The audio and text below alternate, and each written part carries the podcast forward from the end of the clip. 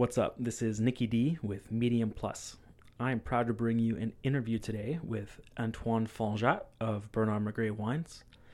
Antoine is an enologist, has an MBA, and represents the Magrez portfolio here on the west coast of the United States. Bernard Magrez Wines includes some fine properties, such as four uh, Grand Cru Classés in Bordeaux, such as Chateau Pape Clément, and includes properties around the world with um, Morocco, Japan, and Spain all represented. Also on the interview is Julien Hervet of J Wines, which is the importer and distributor of the Magrez portfolio here in Seattle. Julien also includes some other great wines in his lineup. Uh, I like the Benoit Cocteau Champagne for a personal favorite. So, in this interview, we talk about Bordeaux and really get into the production and the different estates in the Magrez lineup. And I really learned a lot, especially about uh, how the terroirs of Bordeaux are distinct. So, the right bank, the left bank, Grave, uh, all these areas we go into detail.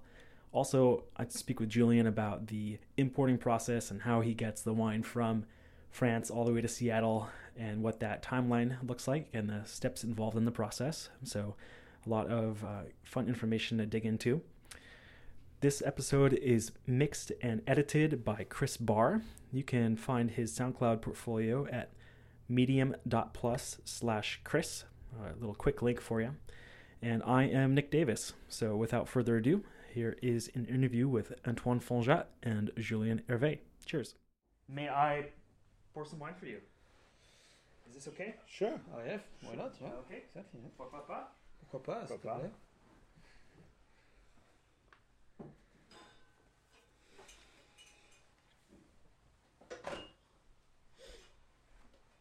We have two French gentlemen here, so I'll pour some some French wine. Of course, I'll try some too. Of course, you should. Yes.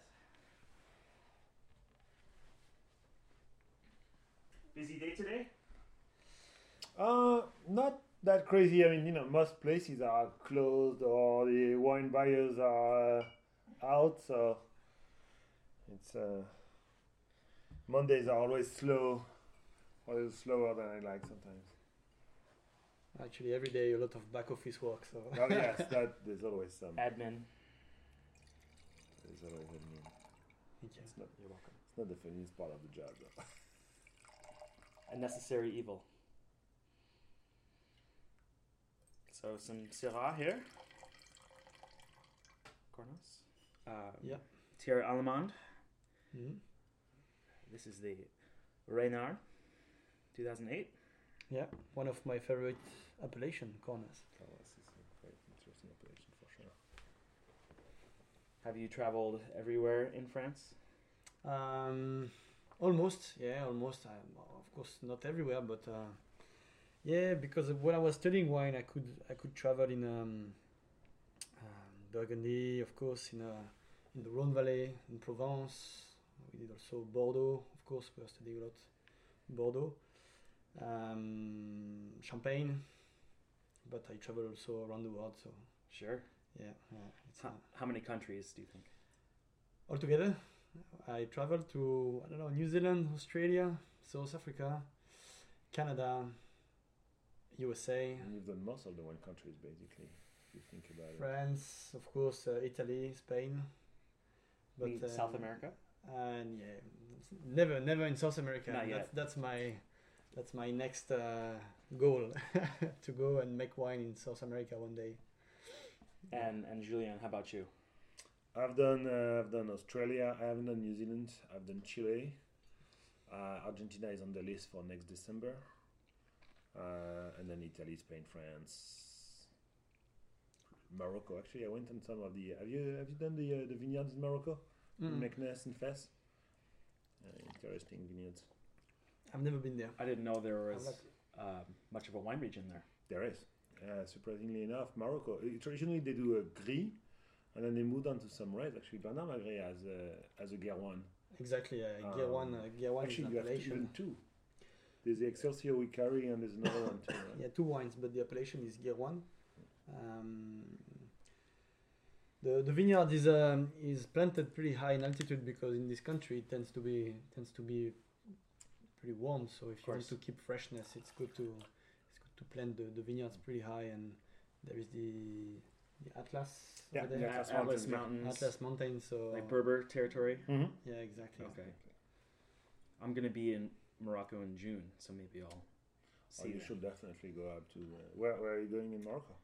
It's going to be a three week trip through France, Spain, Portugal, Canary Islands, and Morocco, just Cool. with my mom to uh, enjoy the summer. Yeah, the summer. June is a great time to go over there because it's, Yeah. you know, the weather should be, especially as you get south of France and Spain, and Morocco, it should be great weather, not too not too warm still. I'm sure love, love August this. would be much more hot.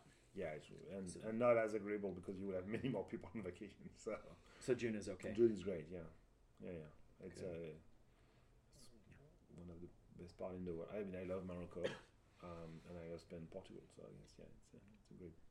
Fantastic. Do you have an itinerary yet? Yes. So thinking of direct flight on Delta from Seattle to Mhm. Paris, Yep. Charles de Gaulle, and then rent a car and do a one way one way car rental from Paris to uh, Seville in Spain. Mhm.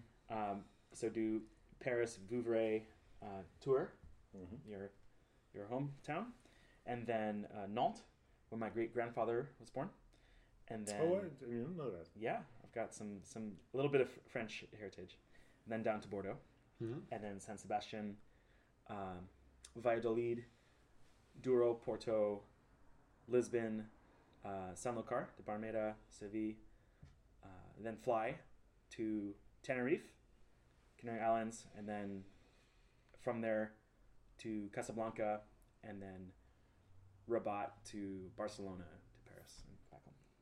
Wow. So Yeah. So on your way to Bordeaux, uh, when you'll be in Bordeaux, you, you are very welcome to come to the Chateau Pape Clement. I would love to. Uh, all the other Bernard Magrez Castle. Fantastic. to be to be nice to have you. We can of course visit the visit the vineyards, the winery, and um, we can organize a great tasting.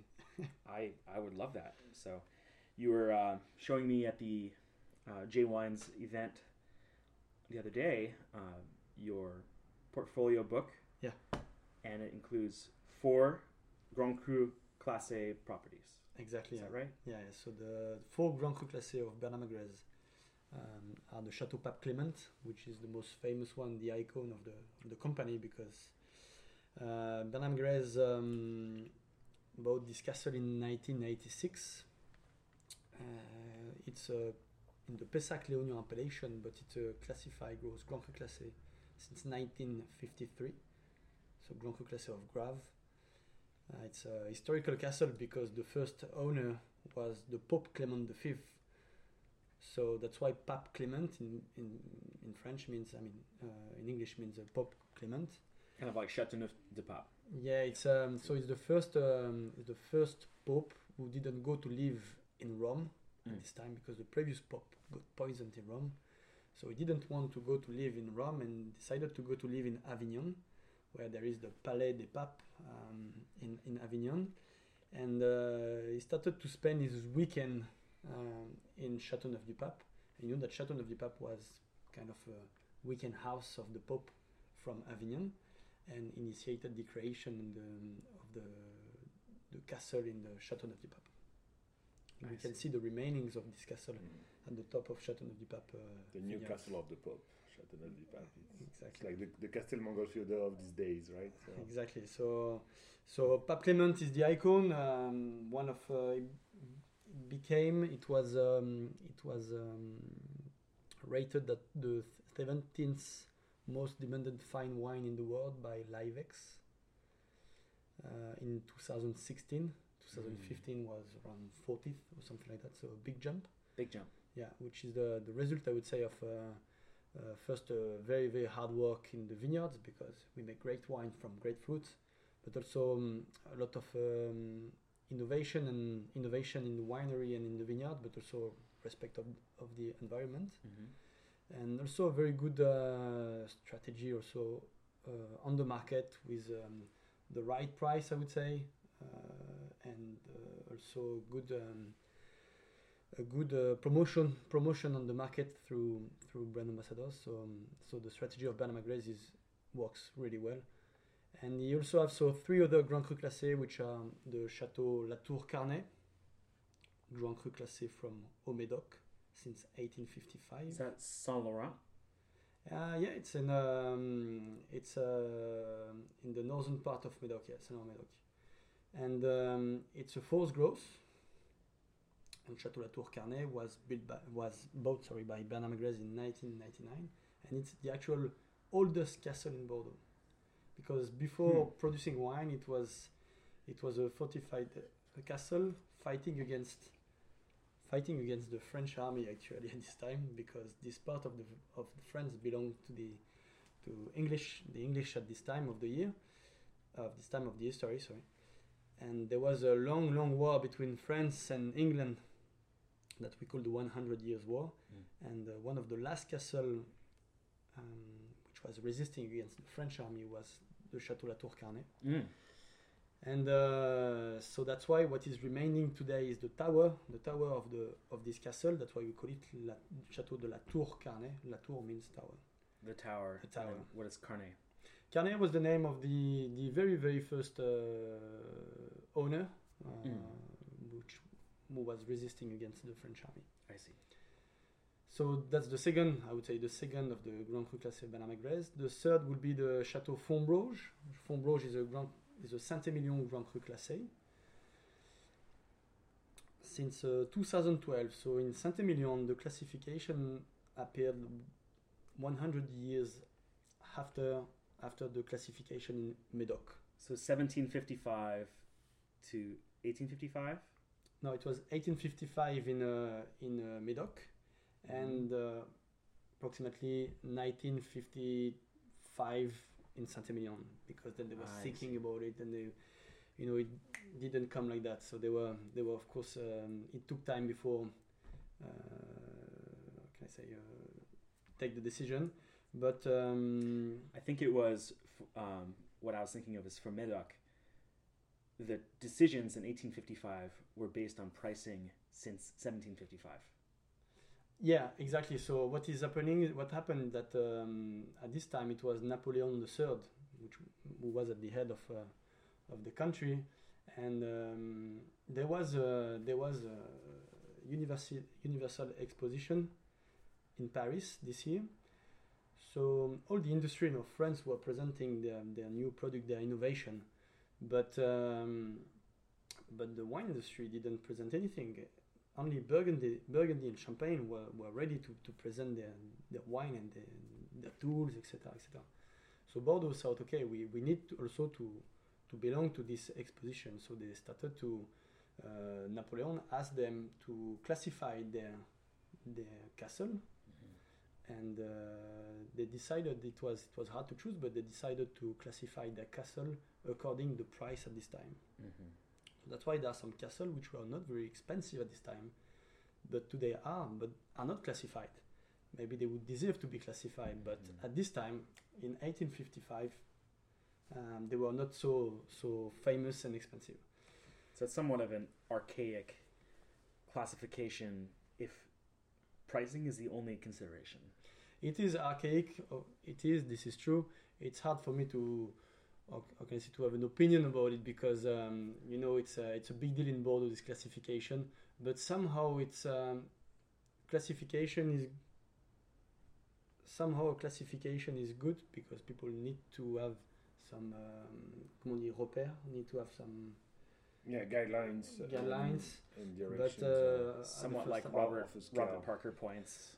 Some yeah, something like that. Uh, like uh, when they go to Bordeaux, uh, the beginners look at the look at the classification, but then if you are more into it, you know that there are some castle who or maybe force growth deserve to be would would have deserved to be higher. But you also have a different classification whether you are in Médoc or whether you are in Yeah. Saint-Emilion. So this is so this is the classification of Médoc. The classification in um, in Saint-Emilion is different because there is a uh, Grand Cru classé A, Grand Cru classé B, and then the Grand Cru classé. In Médoc, it's first growth, second growth, third growth, fourth growth, fifth growth. Um, so in Saint-Emilion, Fombrauge is a Grand Cru classé since 2012. Why? Because in Saint-Emilion they decided to to not do as um, the Medoc classification. They decided to to review the classification every 10 years. Mm-hmm.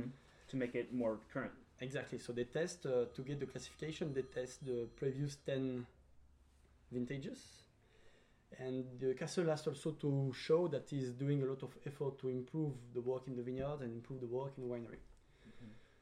So Fombrauge, Bernard Magrez bought Chateau Fombrauge in 1999. Fombrauge was not uh, at a very good, I would say. Uh, the quality of Fombrauge was not as good as today. Definitely, there was a huge investment of energy and also money to to how can I say to improve the winery, but improve also the vineyard work. They replanted some vineyards, which were like uh, some of them were very old, some of them were not. Um, uh, comment on dit um, Ils étaient très enfin de, de, de la régularité, de la régularité des vignes n'était pas forcément bonne. Euh, il y avait des So they manquements. were like irregulars, and and um, the the plantation wasn't not straight, and was like Yeah. some some some vines missing. Inconsistent. Inconsistent, yeah, exactly. Inconsistent, thank you. So they did, did a lot of work in the vineyards, in the castle, uh, and in 2012, Fontbroge um, got the classification, and I think it was well deserved. So it's a reflection of those improvements. Exactly, exactly. So we could we can say that it's the result of uh, Bernard Magrez's uh, hard work. So that's uh, Château Fombrauge, Saint-Emilion, um, in Saint-Emilion. And the fourth Grand Cru classé is the Clos Peyraguey. So the Clos Peyraguey is uh, is very small. Uh, it's a small pearl, and uh, in Sauternes the classification is even different than uh, in Médoc or Saint-Emilion. There also also 1855. 1855, yeah. There is only one premier Grand Cru classé supérieur, which is the very, very famous Chateau d'Yquem, internationally well known. And then follow 11 uh, premier cru classé. And among these 11 premier cru classé, the smallest is the Clos Peyraguey, Mm. because it's only 8 hectares, as, as our neighbors will be bigger with 100 hectares, 60 hectares, 50 hectares. Clos Peyraguey is 8, Eight. hectares. So imagine the, um, the it's uh, the result of uh, the botrytis uh, on the grapes. We get the wine uh, from this grape, which got botrytis. So the botrytis evolution is very interesting because there are three different stages of evolution of the botrytis, and the first stage is um, when the botrytis start to be on the grape that we call the golden golden berry because the berries start to change color and becoming uh, getting some gold color. Where, what color do they start at? Uh, we usually pick at the last stage, which is uh, then there is a. Uh, But bef- before gold, is it yellow, or green? oh, that's normal, like the ripe ripe grape, um, like uh, the, the color of uh, yellow, yeah, yellow, Oh, ripe, sure. ripe grape. Semillon, when semillon is ripe, is tend to be uh, to be yellow. And when um, when the botrytis works, tend, tend to be golden, and then uh, we have the stage of the um, full rot, full rot, and roasted rot. The roasted rot is the final stage. The botrytis, the action of the botrytis, we lose, we lose. Uh, how can I say the botrytis? How can I say give some flavors to the grape, and the grape is also drying, so there is less juice in the grape, but with a higher concentration of sugar and with special botrytis flavors. So we pick at this stage, but we also pick at the very first stage, which is the golden berries, because the golden berries get more acidity. Um, so that's why together we obtain a very balanced wine. If you pick only the last stage, it tends to be a bit flabby and heavy, and high in alcohol and very sweet. So it's good to have five percent of these golden berries to get some freshness and acidity to, to your wine. So five percent golden, and then you don't pick the second stage too Uh, much. of course, we do a little bit because it's hard to be to be uh, very very precise like that. Say it's ninety five one stage and five percent a little bit, but most of most of the the stage that we use at the last one, plus a bit of uh, golden berries. So the first is golden, the last is roasted. Roasted rot, What's the second? full full rot. Full rot. Yeah. I see. And um, so to make sure that, uh, of course, when you go to pick the grapes, the evolution of the botrytis is not consistent according one part of your parcel and the other part, or one from one vine to another. So that's why they go in the parcel to pick the botrytis at the right time, up to six times per per harvest. So a parcel they can go six times to the to, to a parcel to pick the grape at the right time. Is is it um, clippings of partial bunches or individual grapes that are being harvested, or whole whole bunches? now uh, part of bunches according the evolution of botrytis. So the cut bunch of grape according the evolution of the botrytis. Leaving some grapes of that bunch. Yeah, because the botrytis will come after. I see. So six. Uh, is it tri? Is that the phrase you use? The tree, yeah, the sorting is uh, is finally made uh, in the parcel, because when you see that, uh, for example, if only half of the of your bunch is um, has botrytis, you cut the part which has botrytis, which Mm. usually start from the bottom of the bunch, going up. Going up. So usually you can cut half of your bunch. I see. But th- so the six um, times through the vineyard. What is the the word for going each time? Is that a tri? Ah, yeah, tree, exactly. Yeah, it's uh, six tree. I see. say six tree. Yeah. I see. Okay. What causes the botrytis? Uh, Is it a water influence of the river? It's um, it's the the mist. This is you call mist. Mm-hmm. Sure. um, because there is a river called the Ciron, which is a small river. The temperature of this Ciron, of the water of this Ciron, is cold. Uh, is cold because the water is going through the forest, and temperature is always a bit lower in the um, in the forest than the water which comes from the Gironde estuary and the Garonne River. So the temperature of the Gironde estuary and then the Garonne River is higher than the Ciron. Hmm. So when the Ciron is going to the Garonne, Hmm. there is a difference of temperature. So the cold water goes to, I would say, warmer water. And this makes some fog or mist. Mm-hmm. And this mist, this mist stay every morning on the parcel of Sauternes. Mm-hmm. So it's really good because the botrytis is finally mushroom. So mushroom needs this humidity in the Mhm. morning to grow. But if it would be too wet, this mushroom will become what we call the the black rot, which Mm. is not good.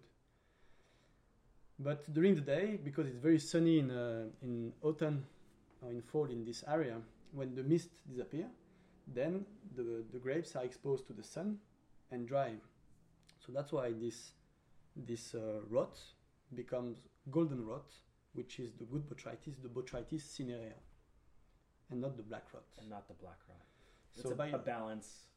exactly, so that's why we are very careful in France to to not uh, can I say perturbate this uh, this uh, environment because we know that the the, the this mist comes from a certain temperature of the water. So if you perturbate this, um, how can I say, ecosystem or this this, uh, then you can, then the mist can disappear, and if there is no mist, there is no golden botrytis. So that's why they, they are very careful when they build, uh, for example, a road, a new road, or if they if they build a train. There, there is a big Uh, controversy right now about an high-speed lane between Bordeaux and Toulouse that may Exactly. go pretty close to Sauternes. Yeah, because what is happening is that this cold water is the result of um, draining water through this forest.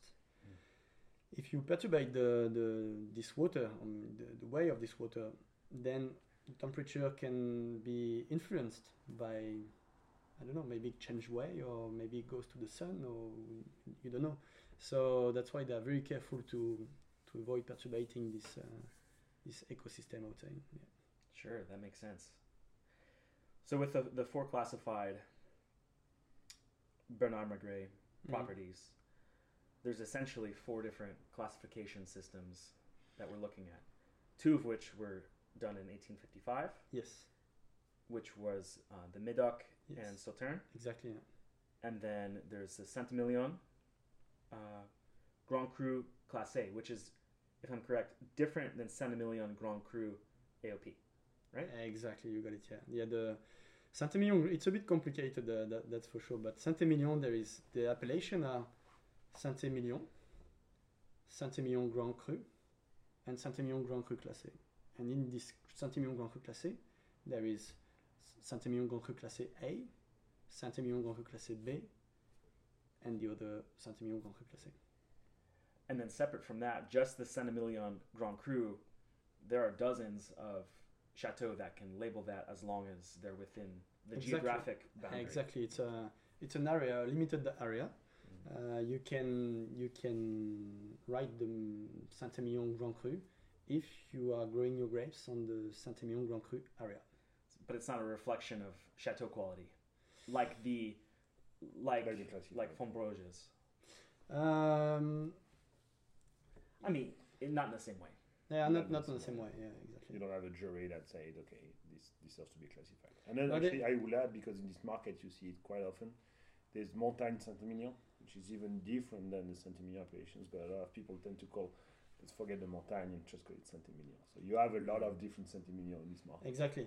If you, but of course, because the um, uh, appellation, if you want to get the appellation, you must pass the agreement that every year the quality of your wine is good enough to get the appellation.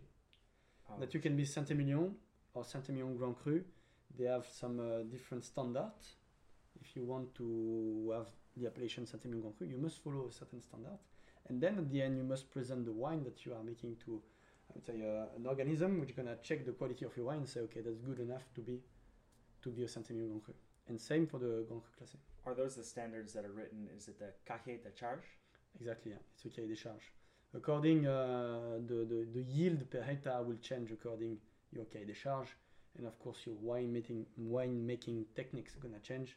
So um, yeah, it's your all grape. about and your gra- And you the grape grape, and the percentage grape, of the grape. percentage of the grape.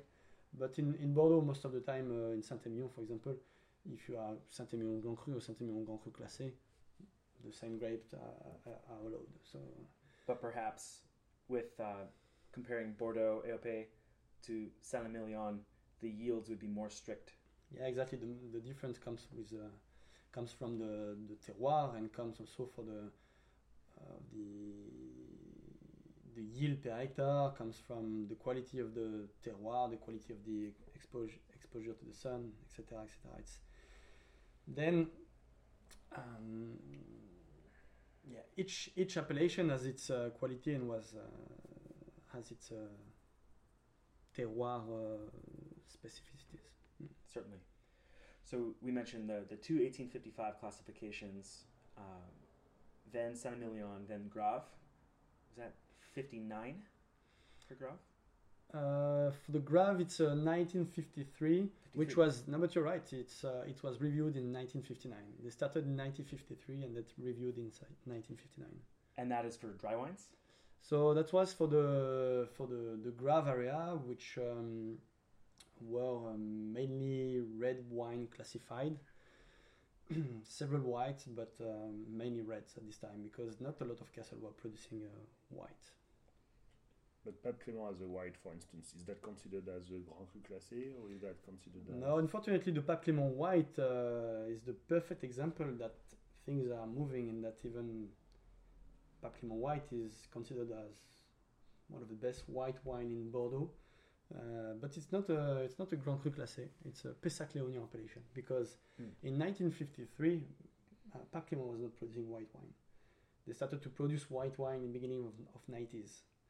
So um, so we don't have the classification mentioned on the Pape Clément White. But today, if you taste, if you do blind tasting with uh, White, you will see that it's a I would say number one, number one uh, white wine from Bordeaux. similar to perhaps was it Carbonieux would be a, an a like it would be at that level or, or something like another classified Grave wine. Exactly. Yeah. So then, aside from the Bordeaux properties, uh, which is very unique to have the four classified, you're the only. It is unique. only Ben. Is, the- is the only owner to have a four Grand Cru Classé. The goal is not to have uh, hundreds of Grand Cru Classé, as some people said. Uh, when when gonna be the fifth? When gonna be the sixth? This is not the goal. The goal is to really have uh, Bordeaux is a very uh, is a is a very interesting wine region because there are different terroirs in Bordeaux, very different from one to another. So the goal is to to present the I would say almost the the most important terroir from Bordeaux Mhm. um, uh, with range of wine. So that's why we're able to to have a, a beautiful Graves wine, wine from Graves, a beautiful wine from Médoc, a beautiful wine from Sauternes, and a beautiful wine from Saint-Emilion, the, the, the right bank. What would you say are the factors that influence those terroir uh, and then impact the final wine? Um, for example, uh, let's compare first of all the left bank and the right bank. Um, so the left bank, most of the terroir, the soil is made. Sorry, because first let's talk about the soil. And um, in the left bank, there is a lot of gravel uh, from the, the Garonne. This uh, gravel c- came from the Pyrenees mountains. So on the left bank, there is more gravel than on the right bank, which is mainly made with uh, limestone and clay, a lot of clay. So the particularity first there is a first selection through the through the soil because on the right bank, gravels makes the wine the the, the soil very um, drained because the gravels don't retain the water as the clay is retaining the water. So um, for example on the um, on the right bank, when it's uh, during the winter it's raining quite a lot in uh, in Bordeaux. So the clay is I would say absorbing the water and swelling, absorbing the water. And during spring, the evaporation of the water cool down the, the soil. So in the clay, the clay soil with clay are most of the time wet, which is very good for the merlot. The merlot likes this condition. We say in French, merlot pied dans l'eau means the merlot likes to have his feet in the water. So that's why there are a lot of source of water in the in the water point in the in the in the soil of Saint-Emilion. It's very well known for that. On the left bank, it's mainly historically it was mainly Cabernet Sauvignon because Cabernet Sauvignon love the gravels, likes needs needs to be how can I say um, stressed a bit the Cabernet Sauvignon uh, to ripe enough. So by missing a bit of water, it's um, stressing a little bit the, the Cabernet Sauvignon, which push push the, the vine to think, okay, I need to be focused on my grape because now we are missing a bit of water. Water.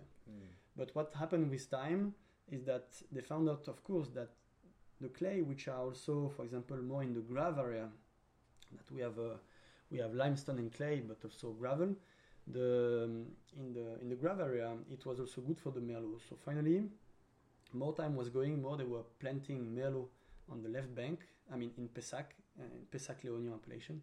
So that's why in in uh, I would say a lot of castle from Graves or Pessac Léognan appellation. There is usually a, a lot of um, a lot of merlot in the blend, which is the for example Pape Clement has roughly uh, 55, 45% of merlot in its blend. Depends on the year, but quite a high high percentage. And uh, if you go to Médoc, the particularities is also that it's a lot of gravel in the communal appella- appellation, which are um, which are uh, uh, Saint-Julien, Saint-Julien, Pauillac, and Saint-Estèphe. Mhm.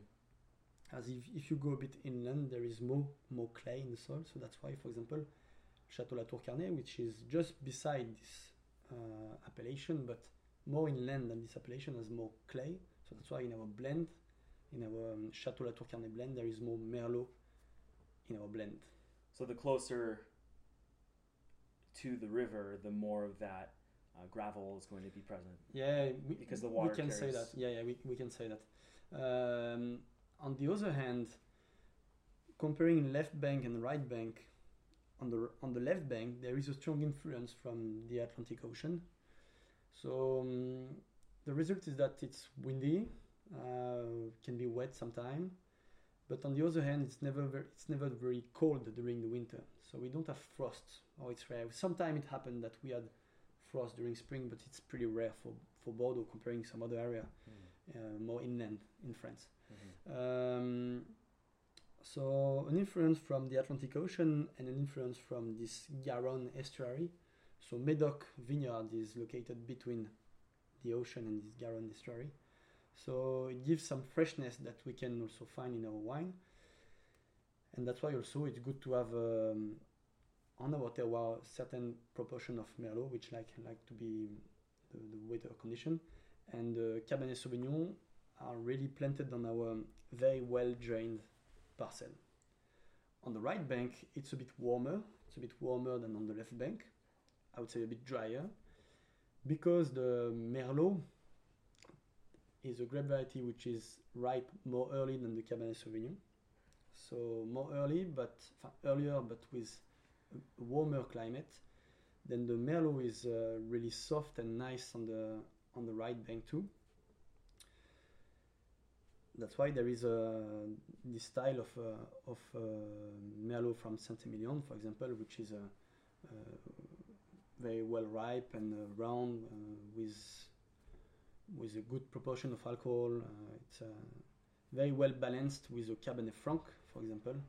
It's a very well good blend to blend the Merlot and the Cabernet Franc because the Merlot will give you some nice red fruit flavors, um, medium structure, but good um, medium medium plus body. Mhm. As the Cabernet Franc will give you more freshness and also very nice floral flavors. So that's why the great castle in Saint-Emilion, for example, are usually adding some Cabernet Franc in their blend. For aromatic uh, addition, Exactly for more complexity.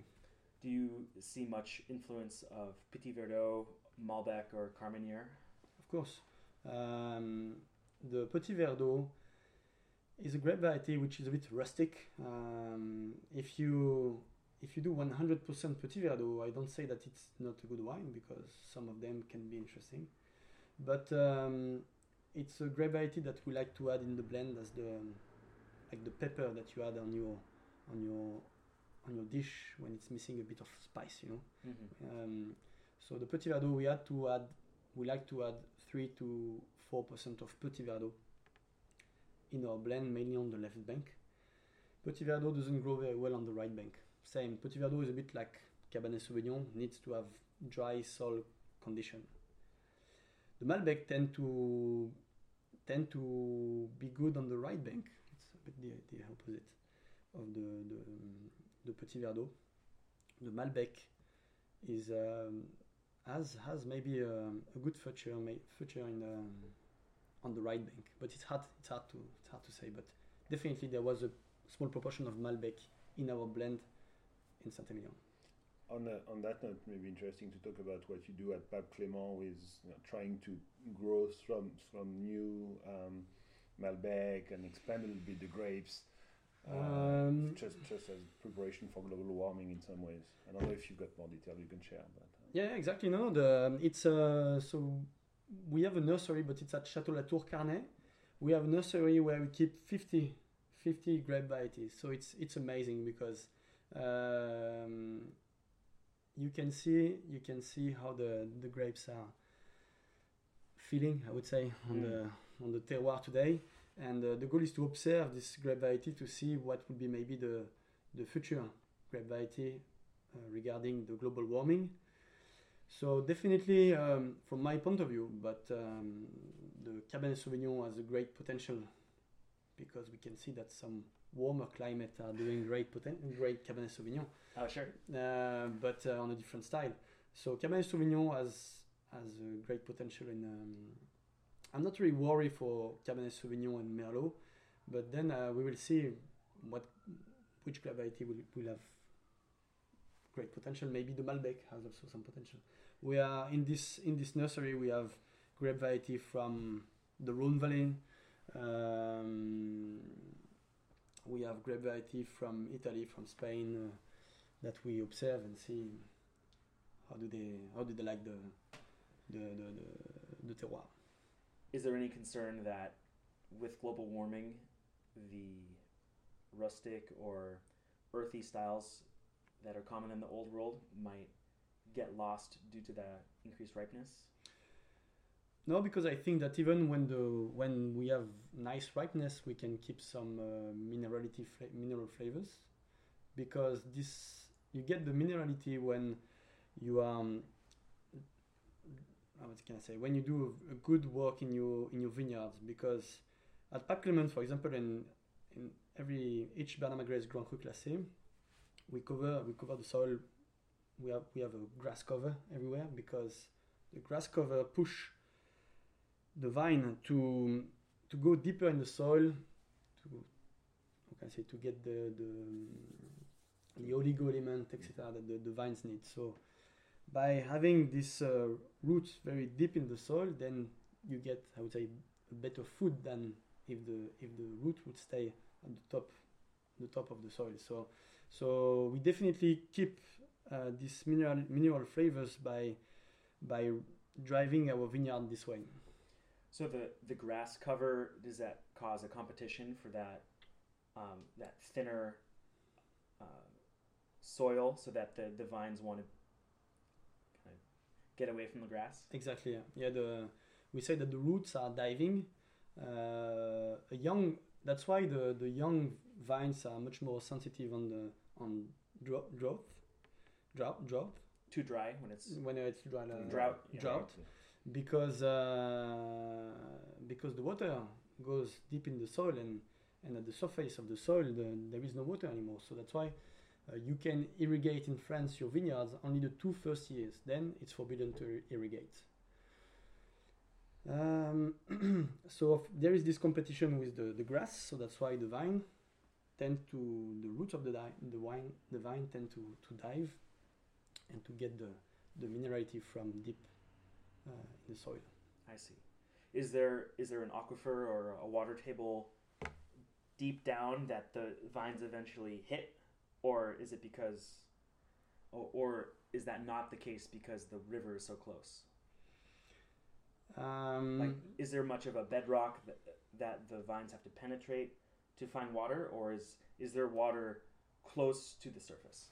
depends. For example, in Saint Emilion, the water can be close to the surface, as uh, as on the on the left bank, the the roots need to be need to go uh, much deeper in the soil to find uh, to find the water. So outside of Bordeaux, uh, where are the other Bernard Magrez properties down? So Bernard Magrez um, has some other properties um, which are located in nine different countries. So there's estates. Bernard Magrez owns estate. So one estate is located in Roussillon, which is the Domaine de Monet, producing three different level of quality wines, like the entry level uh, that we call the pleasure selection Good which name. is a which is a blend of um, of our um, wine and also some wine that we buy from our partners so which allow us to have a bigger um, volume on this wine but uh, that's the result of the selection of the enologists from Magrez. Bernard enologists are working hand to hand with our partner to select the select the grapes and build the technical itinerary to make sure that they respect the winemaking that we want. Then we have um, uh, we have uh, one step higher, which uh, which is our um, our estate wine, which are the I would say the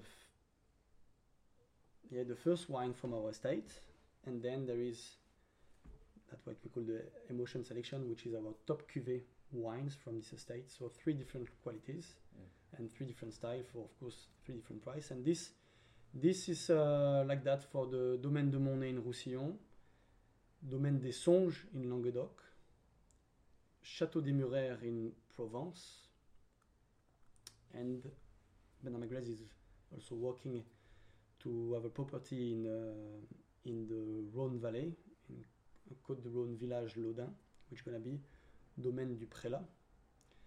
So why these properties? Because there is um, a family link with uh, Bernard Magrez in the south of France, which is um, part of uh, his family was from the south of France. So he spent a lot of time in the south of France when he was younger. Um, so that's why each wine from the south of France has, I would say, a storytelling. So the name means something. So we had the chance to taste the Si Mon Père Savait from Côte de Roussillon village.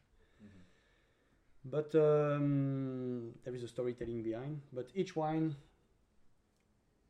I would say the, the name of each wine is one emotion that Bernard Magrez had when he was spending time in this appellation. Oh, that's great that there's a, a story and a kind of meaning behind it. Yeah, exactly.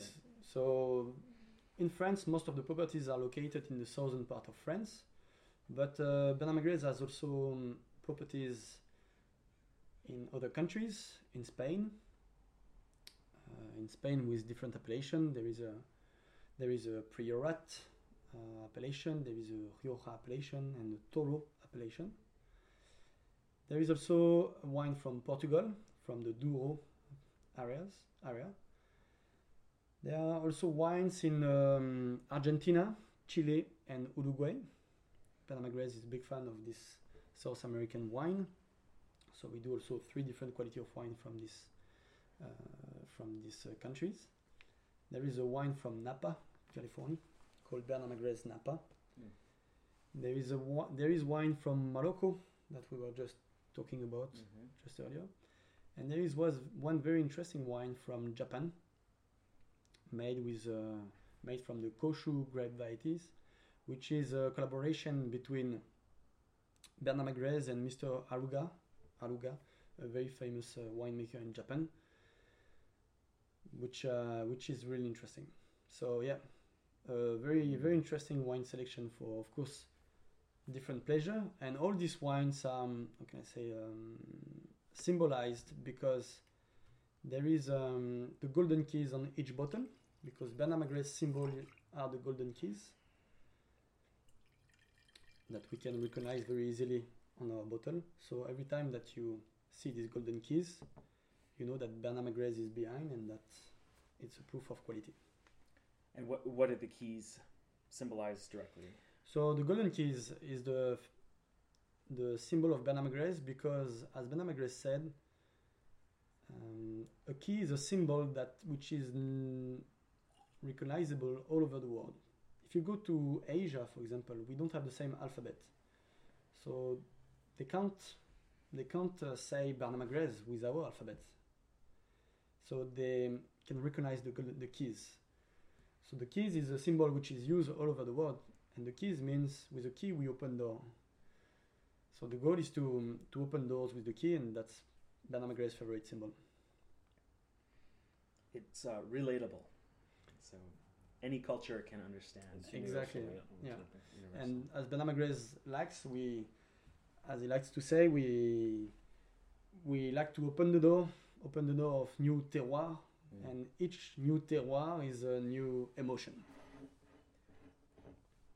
I'll briefly mention the the wine that we just poured here. I'd love to, to pour you some as well, Antoine.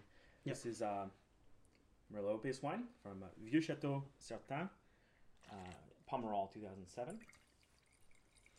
Thank you. Cheers.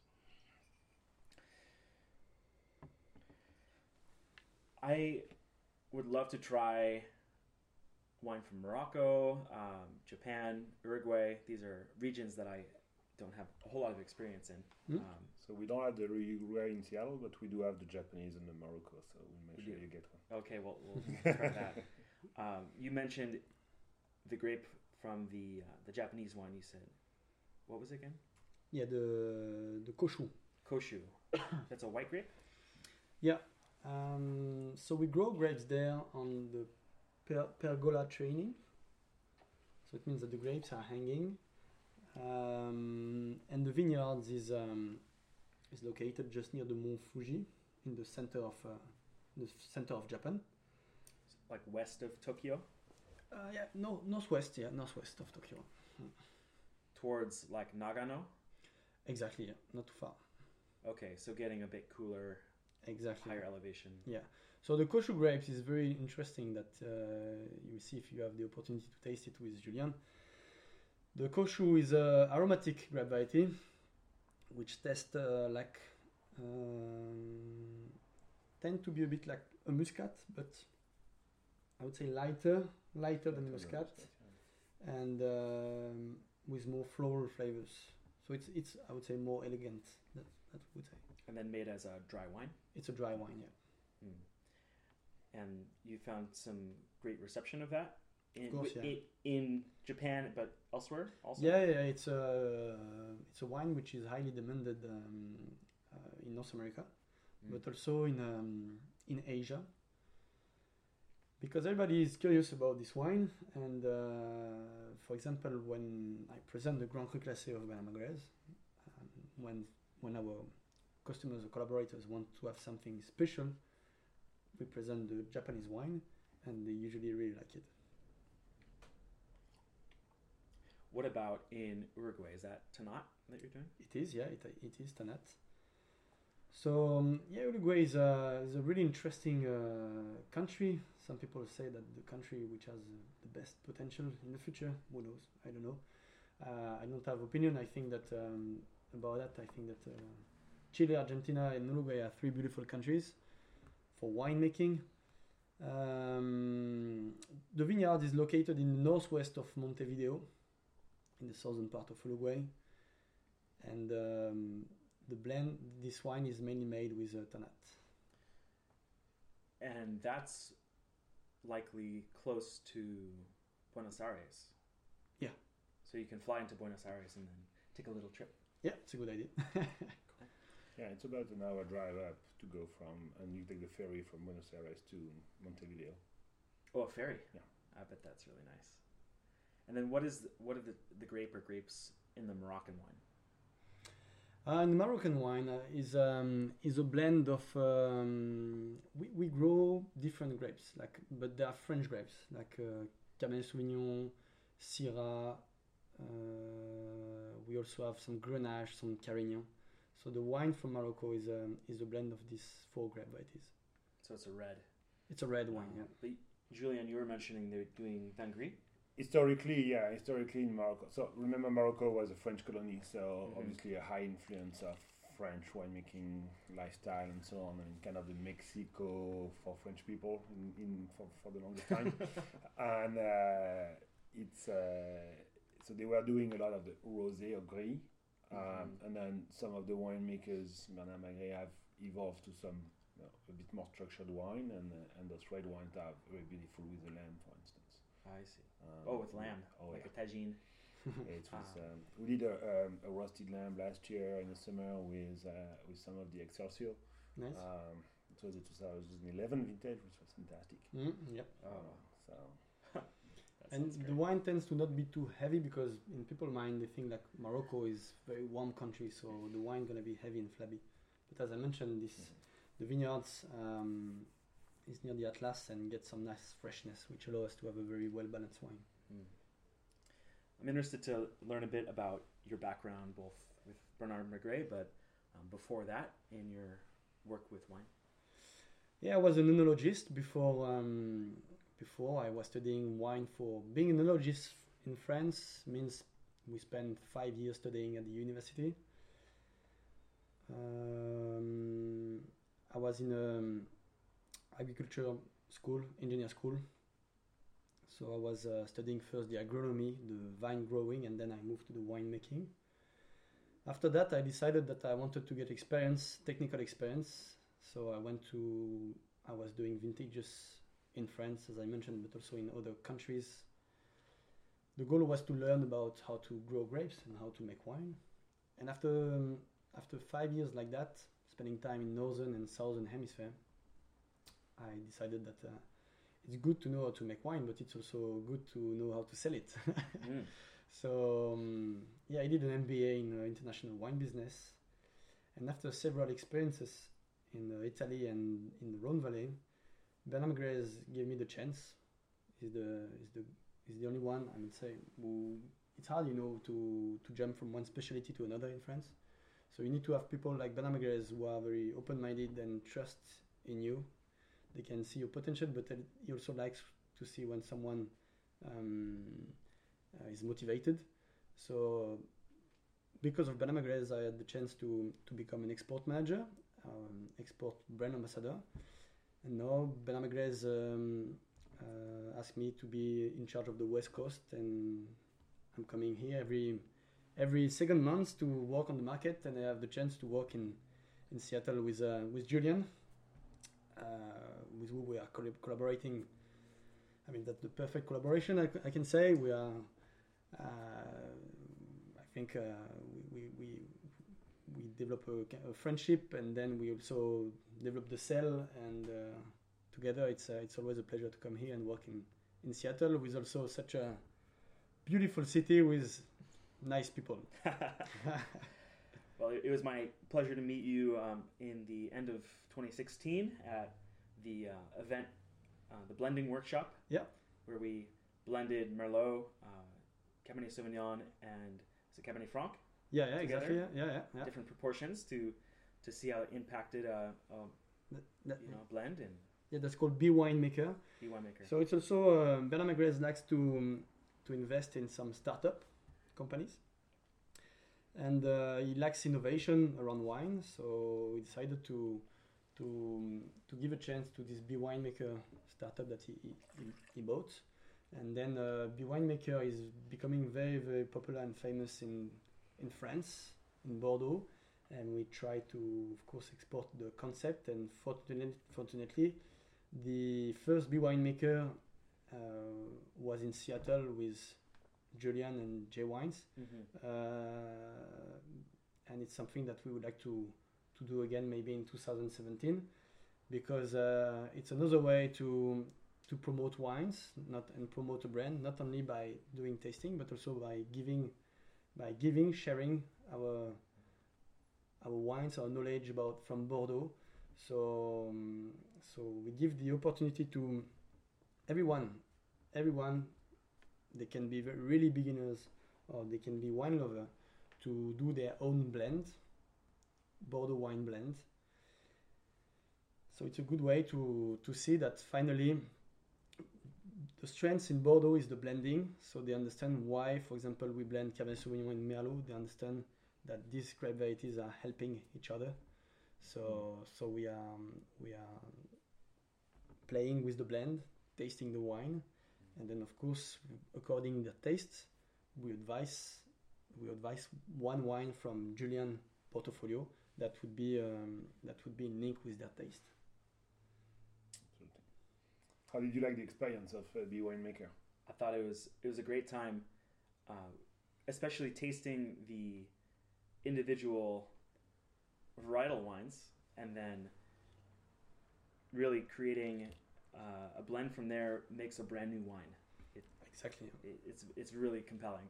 Uh, so seeing the Merlot on its own, Cabernet Sauvignon on its own, and then putting them together, it, it is something greater.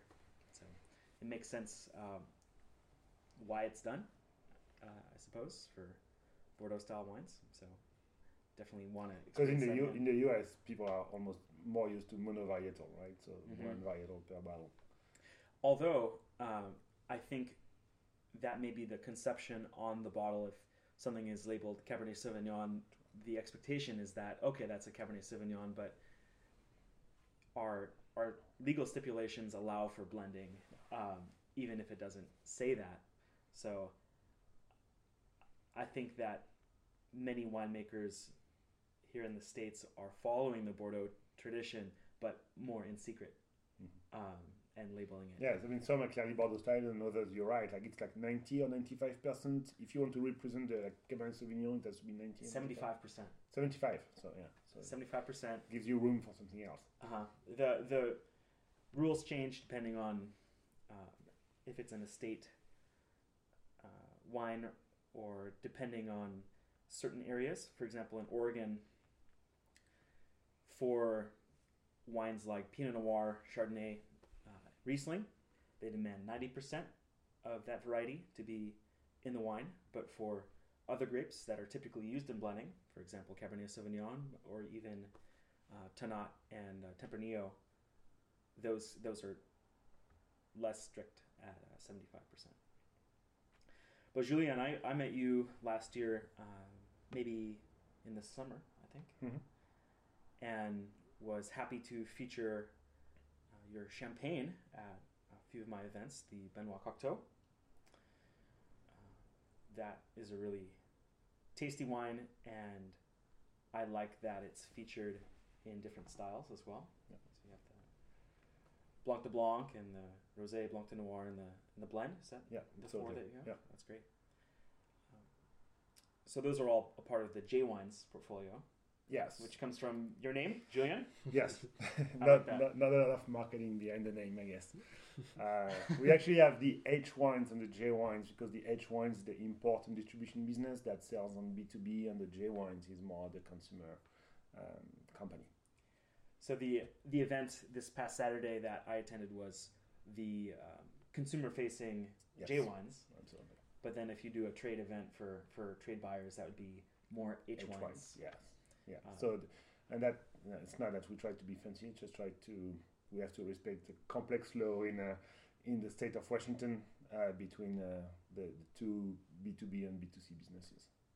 Yes, I'm actually interested in that because you're really able to um, span all of the tiers of sales, and I didn't understand that that was uh, possible. But I guess with the two companies, it makes sense. It's so for the longest time it hasn't been possible because you're very familiar with the three tier system that uh, exists since prohibition. Uh, but Washington State is the only state in the U.S. that actually changed the law a few years ago, where uh, the same company could not uh, have the, th- the three tier, but you can control, and that's what being a former lawyer helps, that you can control the three tier through two different companies. So I, the two companies don't have any financial interest between one another, but I can be the the owner of the two companies. I see. So, uh, would you be able to have an LLC with two sub LLCs? No. they have to be You have to be yes. unrelated entities. Yes, except you, that you can be the the owner, you can be the owner of. you can be the the member of Yeah. both. of- Would you have to have a separate bank account, for example? You need completely separate bank accounts, separate accounting, separate uh, warehousing. Um, basically, the liquor control board considers that those are two com- different companies and should be treated as such. Uh, so you have to be very uh, careful of, of you know paying very much attention of how you move inventory around, sounds like you must be very organized. To You, uh, you have to. Yeah. software helps. software does help. What do you use for your software? Uh, mostly now we're moving to uh, TradeGecko, uh, which is an inventory management solution that actually allows to have several warehouses. Um, so it helps to structure the you know, the flow because sometimes we have a bottle that needs to go back to a warehouse and so on. So I see. And can you um, plug in cost and Yeah. Everything? In, uh, I'm interested in that myself um, for my own projects. Yeah, I mean, for you know, we've been now operating for a bit more than 18 months, and for most of that time we're on Excel, which is a fantastic. As a former Microsoft employee, I can say it's a fantastic software. Oh yes. uh, but it's not dedicated specifically to wine management, so it has also you know, it requires that you do a lot of complex things to to make it work uh, for your business. So what uh, other wines we obviously hi- highlighted uh, the Bernard Magrez portfolio, and I, I mentioned uh, Benoit Cocteau. Who who's the imp- or you're the importer, I guess. Yeah. But is is that connected to any of the other wines or other regions in your book? So we, we try in our book to so first of all, I mean, working with Bernard Magrez has been things that has made that business possible. Uh, it started as a hobby. I, I often uh, often say, uh, you know, one day I knocked at Bernard Magrez's uh, door, and I was lucky enough to meet that great team and, and be able to, you know, they allowed me to bring some of the portfolio in the Pacific Northwest, which was uh, awesome because it's a great way to start with a, a, a- deeper portfolio without having to knock at 20 different doors and, and you know that the, the, the quality of the wine is awesome. Um, plus you've got full uh, Cru which uh, helps a lot. Yeah. And then, and then in parallel to that, we are also building our own specific portfolio, which we called uh, Les Vins Mes Amis, which is my friend's wine. And the rule here is very clear: is I need to be a friend of the winemaker, or the winemaker needs to be a friend of one of my friends. Uh, Hmm. Which gives us no, no more than two degrees of separation between the winemaker and ourselves, meaning that we work with a lot of very small properties in France. Uh, for instance, we'll we should soon work with a friend of Antoine, who, who is not in, the- in wine school. Uh, uh, we work with like Benoit Cocteau. Is I actually met Benoit Cocteau through one of the French member of the uh, one of the uh, member of the uh, French community in Seattle, uh, who is from from that region and introduced me to Benoit. Um, and so that's that's really what we try to do is having small owner, respectful to the terroir, and that we can uh, feature uh, in our um, uh, in our portfolio. One of the wines that I really enjoyed tasting at uh, one of your events. I don't have it in my book here, but it's uh, the Montlouis. Yes. So actually, the one you have tasted, we don't even have it in the US yet. So we have this winemaker. We have his uh, Les Graviers. So the, the winemaker is Thierry Moni. Uh, it's a small winemaker in uh, uh, in Montlouis-sur-Loire, which is just across the river from Vouvray. Mm-hmm. Um, and it's a winemaker that I've known for more than 30 years. It's basically the, where my parents have been going for you know, 30 years in, to get the, the dry white wine as we drink in the Loire Valley. Mm-hmm. Um, and uh, so we started by importing his uh, dry called Les Graviers, which has been a great success in the market. A lot of people have loved it. You can you can find it on our website, but you can find it actually in a few restaurants um, in around Seattle. Um, and then he has a new cuvée called Les Feuilles d'Automne, uh, which is a bit more even structured and a bit more complex uh, wine, I would say, uh, which will be fantastic for this fall. So we're going to bring that in uh, in the fall. I really enjoyed tasting that. Uh, we featured it at a Loire white wine comparative, and everyone thought it was perhaps uh, Vouvray with maybe 10 years of age on it. It had so much complexity and um, touch of residual sugar um, and nice, was it botrytis notes? Um, I don't think of the Botrytis. I think it's well. it just had so I much like there was yeah, it was a complex character, yeah, you know, it, so- it just it, it, it was great. So I look forward to Yeah, I mean, it was very that. interesting to get you guys, and that's why you know, it was a blind tasting, so you guys didn't know what it was. Um, it was a great way for me to get the expert opinion on uh, on the wine, and looked like it was a, a home run. So um, definitely going head to head with some of the very more expensive uh, wines from that region. Well, maybe we can uh, wrap things up a little bit with um, you can describe the import process of, let's say you're you're going to uh, bring bring that wine over in the fall. Mhm. What are the steps that you need to take in getting the wine from Montlouis to Seattle? so actually, getting the wine by itself is not the more complex. Getting the right to bring the wine is, is the more complex. Um, as I mentioned, we work with a lot of uh, small winemakers. Obviously, when we work with with Antoine and his team, it's li- slightly different. But when we work with a small winemaker that most likely do not speak English, it's a very um, process that you have handled them all along the way. So the first thing you need to do is actually get them registered with the FDA and then most of the time being the agent, meaning that we take a responsibility that if there is something in the wine, which hopefully will never happen, we actually are responsible for you know, the, the, the substance that is, that is in the wine. Um, then we've got uh, an approval of the label. Uh, we have to go through a TTB based in Washington, D.C. to get all of the labels approved, uh, as well as a specific label for the US, you know, the ones with all seen on the back of uh, of, uh, of the uh, of the bottles with the government warning and so on. Uh, it's actually a fairly straightforward process in the sense that you can do now that online. Um, it's a little tricky because sometimes some inspectors have different opinions uh, of what is possible and not op- possible on the bottle.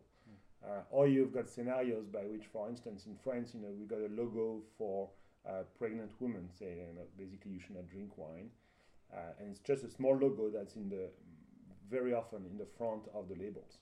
Uh, in the US, you need to have in the back the long government warning that says the same thing. The TTB um, does not want to have two labels basically meaning the same thing on the bottle. So now we need to go back to each of the bottles and put a little sticker so that you don't see the French logo. So it's a lot of things like that to cover it up, to cover it up. Yes, it's you know, it's, it's often you feel like it doesn't make sense, but that's just part of the process, and, and you know you, you want to make sure people in the market are, are aware of what, you know, the, the consequences of, of drinking wine. So it's, it's a little tricky. So all of these little steps um, add up to a lot of administrative work. But then when it comes actually to the time to you know, have the bottle ready at the cellar with the right labels, labels approved, we've got a fantastic uh, logistics partner that picks up the wine in France, put it in. Uh, now we have dedicated containers, um, which makes our life even easier. Uh, and oh, then, instead of shared containers. Yes. So we have, you know, last year we had three containers. This year we most likely will have four containers. Full uh, containers of yeah. wine. Wow. Um, so and uh, and our partner brings the wine and basically deliver at our warehouse, uh, where we just have the uh, easiest part of unloading the container mm. and, and warehousing the wine. Um, so once, I mean, once you've gone through the process a few times, then you kind of very used to. Like right now, uh, our rosé container is going to leave France in about 10 days. You know, this morning I registered a couple new labels, um, and then everything should go very smoothly. And for May 1st, we will have our 2016 rosé yeah. ready to hit the market. Does it leave from Nantes? Uh, it depends. Uh, so it leaves most likely from Le Havre or Fos-sur-Mer, which is next to Marseille. Depends on oh, where. down south. Yeah. So so for instance, the rosé is actually going to leave from Fos-sur-Mer because a couple of the uh, the winemakers are from Provence. Um, we got some rosé from Bernard Magrez, but those ones are housed in, in Bordeaux, so they will just be picked up in Bordeaux and moved to Provence. Uh, when we were, you know, Alsace, Burgundy, most of the time that um, consolidation of the container is happening uh, in Burgundy and then go through Le Havre, which is in Normandy. So it's a process of moving the wine to a hub via yeah. trucking. Yeah, trucking. And then to a sea port, yep. and then load it onto a ship. Yep. And then onto a truck. Yes. Um, does it does it go through the Panama Canal? Yeah, so initially when we were just working through pallets, the wine was arriving in New York because there's much more traffic between Le Havre and New York than there is with the West Coast. That's for a shared container? Uh, yeah, there are four short containers, and, and then it was trucking from New York to Seattle. Now that we have our dedicated container, it goes through the Panama Canal and arrives in Seattle or in Tacoma, and then it's being delivered in the warehouse. So it goes through the Panama Canal. So obviously we've got you know, control temperature, make sure there's nothing bad happening with, uh, mm. with the wine. What is the time on the boat? 31 days. From France to Seattle? From, yeah. And is there a, a period of holding once it arrives in the US where they have to keep it? It's, or it's, inspections it's, or anything like that? It could always happen. Um, knock on wood. Uh, the first time he, our uh, wine stayed about two weeks uh, at customs. Uh, since then, it you know, if you do all, so you have a, what's called a prior notice. So ten days before the wine gets into the harbor, you must send to customs everything, meaning like you know, FDA numbers, winemakers, number of bottles, etc., etc. And if everything goes smoothly, when the wine arrives, uh, when the, the ship arrives, it's cleared the same day and it's delivered the day after in, in the warehouse. That's the that's the, the best case scenario. Um, You're really the, the master of red tape and, and getting through it. it. It's you know it took a it took a few uh, trials and error to to make it work, but it does work now, which means we can you know we can say that there is really just as between the winemaker and the consumer, which we think is very important. I mean that mm-hmm. you know, that's that's the initial motivation. We got there are big companies doing a lot more volume than we do, but it's a very different market. Well, I, I admire the work that you do and appreciate that you've teamed up with Antoine here to bring such great wine. To, Always uh, great to have to Antoine coming in the market and have the support of Bernard Magrez for sure. We'll be at uh, Pro ProWein in uh, in two weeks in mm-hmm. Germany, mm-hmm. and, uh, mm-hmm. and we'll be able to, uh, to chat with uh, Monsieur Magrez there. Oh, he'll be there. Yeah, he'll be there. That's mm-hmm. great. Does he still go to a lot of events? yes, Bernard Magrez is impressive. Is um, he's around 80 years old, but he has the the energy and the motivation of a 25 years old guy. So now definitely is um, is uh, 200% involved at the head of the company and uh, everything which got Bernard Magrez's signature, every label which is on the bottle, every wine that you will enjoy, everything was, how can I say, signed by Bernard Magrez, but it means that Bernard Magrez agreed with the quality, agreed with the label, agreed with everything. So it means that if you taste wine, wine signed by Bernard Magrez, it means that Bernard Magrez really agreed of the quality of this wine. It's not just a label that we had on the bottle. It's uh, there is a, a real uh, involvement of Bernard Magrez. I guess that's why he puts his picture at the uh, on the back of each of the Yes. bottles. He's like very very uh, proud of, of the wine he, he delivers to the market, and uh, he's a fantastic. I mean, I met him uh, two summers ago now in Bordeaux, and he's he's very impressive. Does he have any family who is also working with him um, to carry on the legacy? Yeah, exactly. So the um, Cécile Magrez Daquin is um, is our actual CEO, and uh, she's Bernard Magrez's daughter, and she's uh, she gonna be at the head of the company. Um, and she was, for example, she was with me uh, in California last week to to meet our collaborator and to to to understand better the market, to always improve improve what we do, improve uh, uh, our wines, to understand better to adapt our wines according to the market and hopefully next time she will come to the west coast she will come to seattle Mm. So um, sh- we are thinking about organizing an event when she will be here uh, because um, west coast of the us doesn't mean only california it means also washington state so we'll be here Fantastic. I hope to uh, to be there for that occasion. I want to thank you both for your time today. I really Thank you. thank you Nick. Learned a lot. Thank you for everything you do for the wine community in Seattle. Oh, it's my pleasure. I, I like to bring people together and um, get more people drinking wine, especially good wine such as what you guys have, and um, make making new friends. I think is my favorite part too. Awesome. So, you are very welcome to come at in bordeaux at chateau Pape Clement and others and i look forward to see you there okay. Until then, cheers. cheers